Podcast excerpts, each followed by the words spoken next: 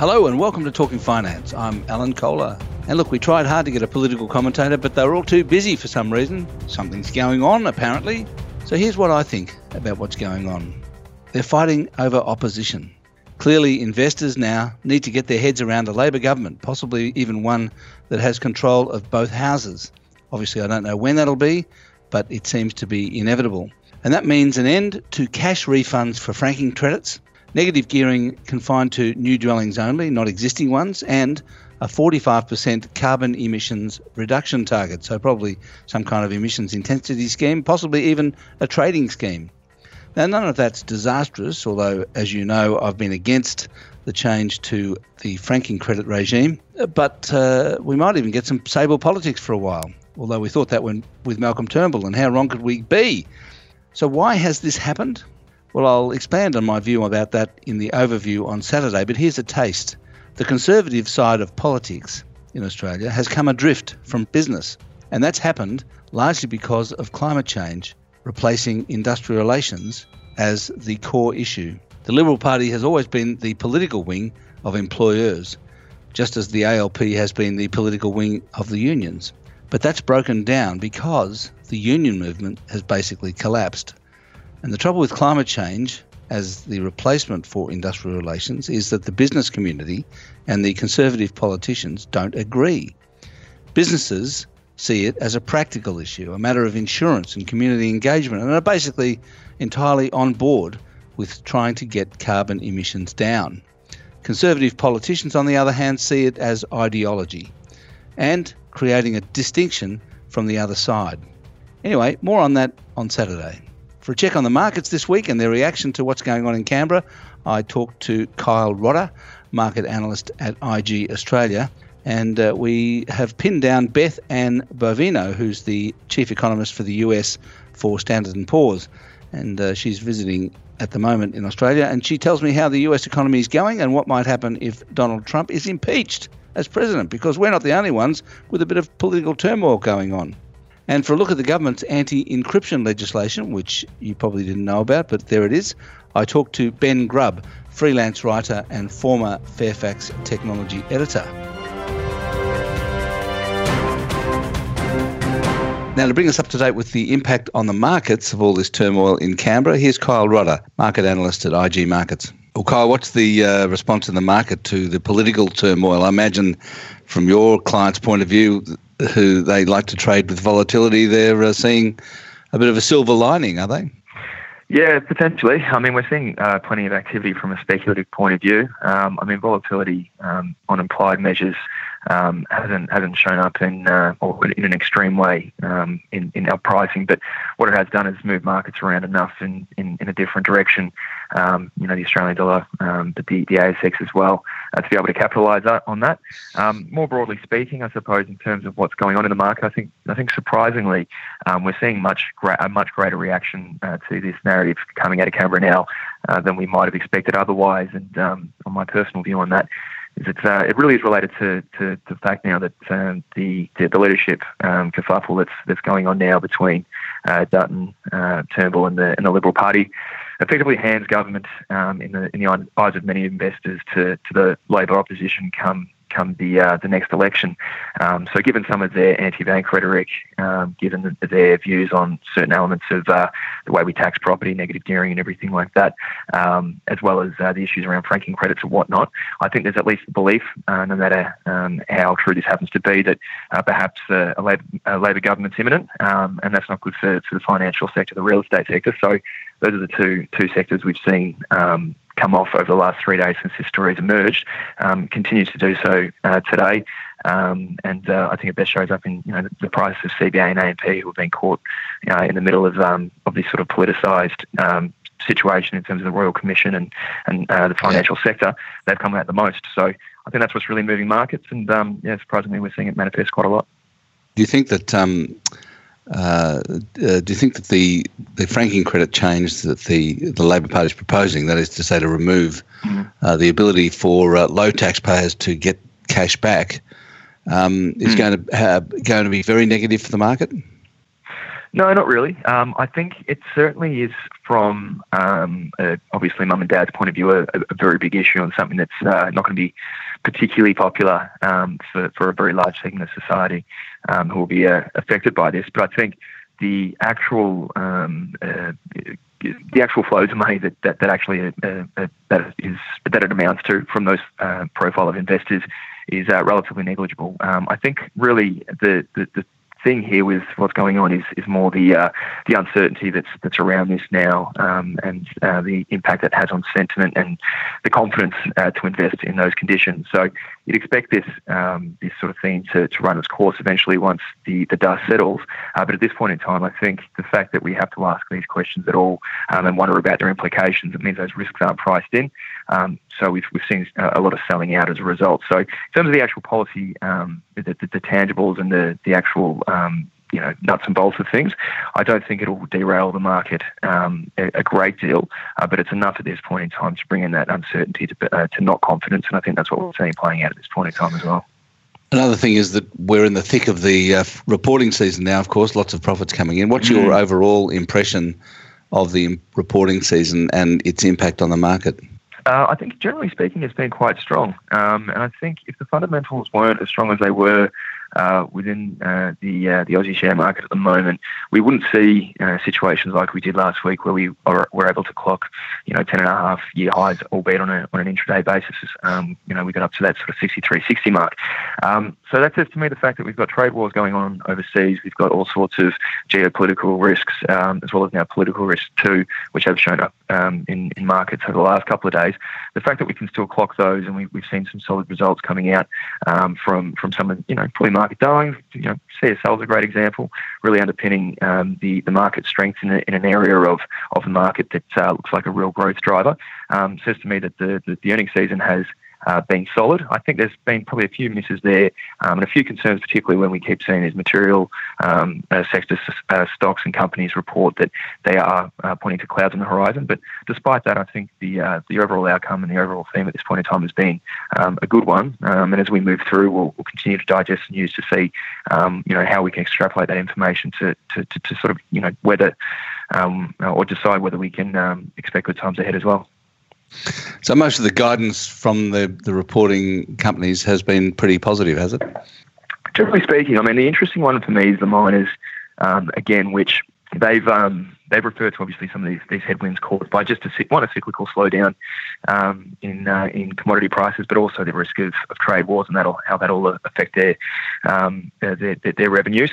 Um, the other interesting one for me too was was the um, comments that came out of Ansell um, during the week, just about how their business would be affected by potential trade wars and, and how tangible that would be. Um, so I think the guidance is pretty strong, and I think it's, it's a bit of a theme that's come out across the board is that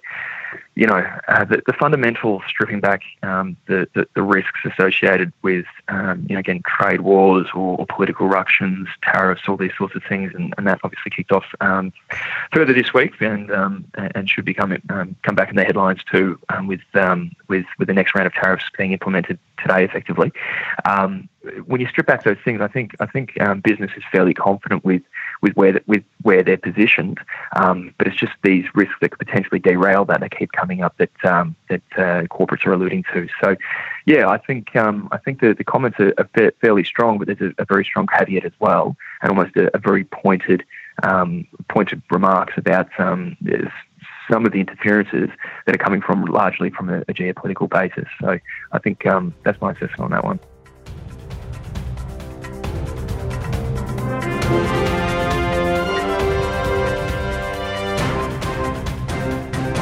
And now here's Beth Ann Bovino, who's the chief economist for America of S&P Global. Beth Ann, you've got a, a probability of a recession in the US uh, over the next 12 months of 10 to 15%, quite low.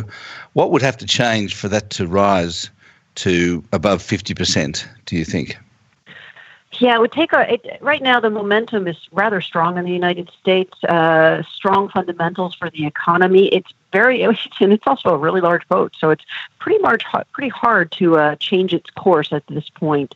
I would say uh, we need we need several shocks, not just the trade war, and the trade war on its own. Uh, um, the direct effects is rather small. In fact, right now, I would say it's more of a nuisance than um, than an, ex- an, extreme event for the U.S. The worry, of course, is that the trade war could, um, the direct effects could go into secondary effects where businesses start to, uh, you know, confidence starts to collapse. Businesses shut their pocketbooks. You could see, you could see then the supply chains start to weaken, and that would have a, a much more severe impact on the U.S. economy. But even that on its own would not be enough. So I think what we'd really need to see is let's see what happens with housing. We have a we uh, that on its own still not enough, um, but we do have a uh, we do have higher prices. Um, and the question, of course, if we start to see households start to to worry and equity markets get weak as well, um, that could certainly cause um, households to uh, to uh, slow down on spending, which would be a another hit to uh, growth going forward. Well, one thing you say that uh, that offsets the effect of the trade war is the uh, fiscal policy in the US, uh, and the um, the Fed Reserve uh, minutes came out this morning and uh, said much the same thing that uh, fiscal policy is very supportive of economic growth. So, um, do you think that would need to change as well? I mean, it, look, you, just looking ahead and the detail of what the Trump administration is doing. Uh, will that continue to support economic growth in the US for a while yet? Well, um, you know, when the Trump administration came into power, we had said that uh, President Trump inherited a rather healthy economy, um, and that was what we have seen. And of course, this fiscal stimulus just adds to it. Another reason why it's hard to see it's hard to see a, a, a recession out 12 months. However, um, we do have to say, you know, right now it's uh, good things don't last forever, and of course, the worry we would have is going out after, um, going out past 12 months. What happens in 2019? 2019 or 2020, uh, when you start to see that fiscal stimulus start to uh, filter out of the system. Uh, we do see growth slowing in 2020 back to uh, the potential growth rate of under 2% and that um, that certainly gives less cushion um, if we do have see several shocks. And at that same time, we also have the Fed raising rates. We have two rate hikes this year, three the next year. Would they have to move faster? One of the things about that fiscal stimulus that the uh, Trump administration has touted is that this was going to create uh, productivity generating growth for the U.S. and that we were going to see three or four percent going out. Well, it seemed like forever. Uh, right now, uh, we at S&P Global are a bit skeptical of that, and the worry, of course, is could we see even more inflation instead, where the Fed is going to have to raise rates even faster than what, what markets expect, and that's a worry for 2019 and 20. What, what about the political situation? I know you're uh, the an economic commentator and an economist, not not a political commentator, but um, you know things seem to be mounting. What what impact uh, would an impeachment of Donald Trump have on the economy? Well, yeah, I mean, we well, of course we can't speculate on, on what happens. On in fact, the, the, the political pollsters get it wrong too. So uh, it's really hard to speculate on what could happen with politics um, in the United States. However, um, I think what we're focusing on is what happens with the midterms, and that could certainly that could have an impact on the economy. Let's say right now the the the the point the question is is it will the Democrats take the House? Of representatives. It seems likely, although again, it's really hard to tell from uh, where we are right now. It seems that the um, the the the the Republicans will keep the Senate, but what if that doesn't happen? What if we do see a majority Democrats taking over the House and Senate?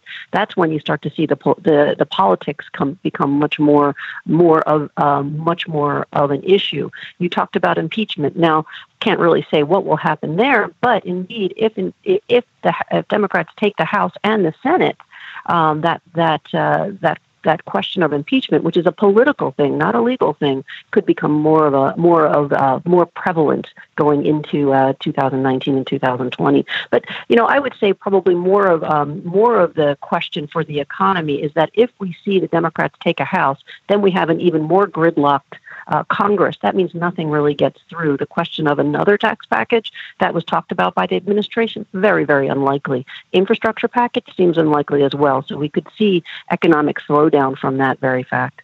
Just focusing now briefly on the uh, on the trade war itself. Um, you talk about in one of your uh, pieces, you talk about the potential or how bad could it be? How bad could a full blown trade war get? And obviously, it could go to all of the goods and services uh, all of the goods between US and China carrying tariffs. That's 130 billion of American exports to China and 506 billion of Chinese exports to the US. Um, how do you, just looking at it, do you think that's even remotely possible? And if so, what would happen then? If we saw um, if we saw um, tariffs put on all um, on all on all the goods that are traded, um, well, yeah. first thing, uh, nothing is no, nothing is impossible these days. Uh, you know, if you if you want to take a bet, uh, good luck. it's, it's it's certainly risky at these at, at this point in time. But what's interesting is that um, even if we um, had a significant amount of tariffs on both on what uh, on U.S. and China on China uh, goods um, for the United States, it's rather small. We're such a big economy, 19 trillion, or maybe even bigger than that at this point in time, and we are largely domestically driven. So we saw the direct effects as rather small. Um, even if we did it ramp it up to a significant amount of tariffs on across the board, uh, maybe it would shave. We had it we had it around 50 or basis points, but it could be even higher that than that. But let's say it's let's say it's three quarters quarters of a percentage point. If we have growth in 2019 at two and a half percent, as we expect, yeah, that brings it down, but it's still nowhere near recession. On China's side, we're starting to see some weakness, but China has a lot of China has a little bit more um, leeway in terms of well, if they see if they see weakness on on growth, they could actually kind of change the leverage a little bit more to give to to to to purport to for policy to support growth, giving a little bit more mitigation or a little bit more um, a, um, a, little bit less of a hit to uh, the trade war as well. But when we talk about trade war, keep in mind that the big issue here was not trade on goods; it's trade on services, and that really hasn't been addressed. Particularly intellectual property, having uh, China markets more open to businesses, both the U.S. and other, and others, and that still really hasn't been addressed. That's the real issue.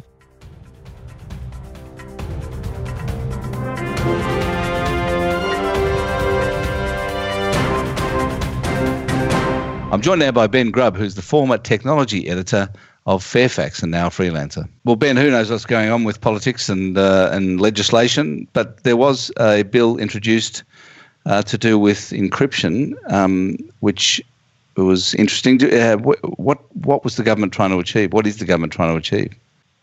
Well, for a long time now, law enforcement agencies and spy agencies have been struggling with the rise of uh, encryption and encryption basically makes it impossible for someone in the middle of a communication to intercept it and decipher the contents of that communication. And so people might be familiar with uh, apps like, say, Wickr or um, Signal or uh, you know the various other apps that exist that even our Prime Minister, well, who knows who our Prime Minister is anymore? Who is the Prime Minister? But uh, they use uh, these uh, apps to communicate securely um, people, even law enforcement agencies, use these apps because they know that it, that they are secure, um, and we can use it in email and so forth. And what the government um, has been, you know, lending an ear to the agencies on is how do we, you know, quote unquote, fix this problem? How do we gain access to those encrypted communications, but not undermine encryption um, in its in all its glory? And so they've crafted this legislation um, that requires uh, technology companies to uh, basically provide a, they, the word used to be backdoor, but now they're like, oh, we're not introducing a backdoor, we're introducing a side door. So uh, in, in this instance, they want to um, require technology companies to assist them in removing security protection. So they wouldn't necessarily hand over the master key for access to those communications, but they would get the technology company to open it up somehow themselves by removing security protections and then um, gaining access to the, the, communications and then handing that over the, to um, the, the agencies. Now, the technology companies still say that this is undermining encryption and that that would be bad for society as a whole. It wouldn't be for the greater good, they say. And that is because you are still doing something to the technology that thwarts the encryption. And um, they also say that this legislation that has been put out uh, for consultation over the next few weeks um, that it doesn't have enough judicial oversight, so it wouldn't require a judge on every occasion. Um, there's a very there's lots of fines that are associated with it if you don't uh, cooperate with uh, a law enforcement agency. But it's going to be quite interesting to watch how this unfolds because in the UK, I believe they've passed similar legislation. In other Western countries, they've done uh, the same thing. And yeah, all technology companies pretty much are kind of coming together and saying, you know, we, we reject this. This is out well, Ben, hand. Ha- um, and if you ben, are how does it uh, how does it fit with the argument about privacy and the um, the European um, uh, General Data Protection regulations? Yeah, Alan, it's quite quite interesting. So that with the GDPR um, in in the UK, that is all about, um, I guess, uh, you know, ensuring that people do have um, privacy. They do have rights. Um, you know, our Privacy Act has been around for a few years now, and it is not as good as, uh, you know, in the eyes of privacy advocates, that is, not as good as, as Europe's has been. And that GDPR basically enshrines this kind of right to privacy, you know, a right to access your data, a right to delete your data. Um, there are a lot of rights. Uh, and that all stems um, historically from when, um, uh, you know, I think this is the reason why Europeans are much more concerned about their privacy is because back in the day when um, Hitler was killing a bunch of people, he used the census data to figure out what people had reported their religions as, to, in order to then, you know, discriminate against them. And they've always been worried about discrimination. So, it does it tie into that GDPR thing? Well, it goes against GDPR. That's definitely for sure. Um, you know, it, it doesn't necessarily respect uh, individuals' right to privacy, but you do have to you do have to weigh that balance. Um, and and you know, I think that that's uh, why they're having the consultation now.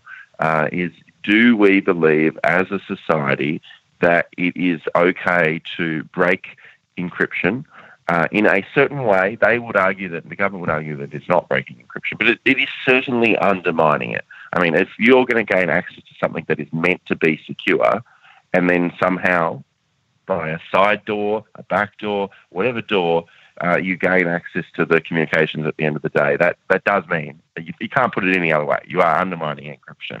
You are. Well, there's a funda- there's a fundamental there's a fundamental conflict, isn't there, between the right to privacy and the need or the you know the stated need of governments to find out what you're doing.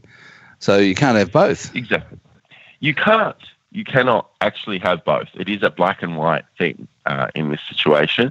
And uh, we as a society, and maybe the government will decide for us, as they usually do, uh, will have to decide whether we think um, that, you know, that uh, you know things like terrorism um, and even petty crimes, to be honest. So they, they they were selling this as a you know we're protecting uh, society from pedophiles, we're protecting society from terrorism. But if you look at the legislation, it talks about um, you know, if, if you're doing something that is, um, you know, contrary to protecting the public revenue, then they want the technology companies to uh, be able to access, um, you know, your encrypted communications. So, I mean, if you're committing tax fraud, it's not just what the headlines are, what they're trying to sell this as. And this is the case with many government policies these days. You know, even with my health record, there was an instance where this is the government's digital health record, where, um, you know, law enforcement agencies would have been able to have accessed your uh, health record to protect the public revenue. And I feel like, you know, perhaps many Australians would not feel that that is getting the balance right. And we did see a change of um, some of the uh, you know, proposed change by the government of some of that legislation, not necessarily on protecting the public revenue, but what they're going to do now is require a warrant um, in order to access people's health records. Um, and in this instance, with the accessing of the encrypted comms, um, you know, there's probably going to be a harder push by the tech companies to require a warrant and that might be, you know, go some way to ease people's concerns, but it's definitely not going to go all the way because it doesn't resolve that that initial, you know, quandary that we're facing now is can you have both? No, you cannot. You cannot have privacy and then undermine encryption at the same time. And this week's song, well, we tried to think about what could be appropriate for what's happening in Canberra and, well, what else but Isn't It Ironic by Alanis Morissette. It's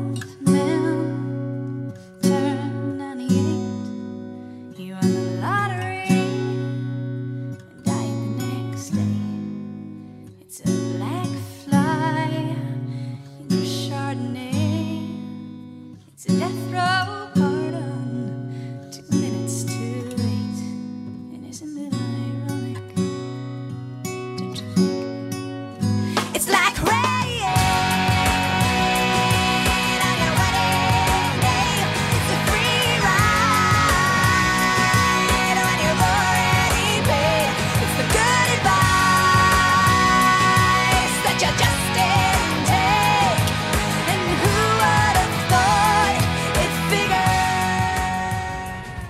That's it from me. Enjoy your weekend.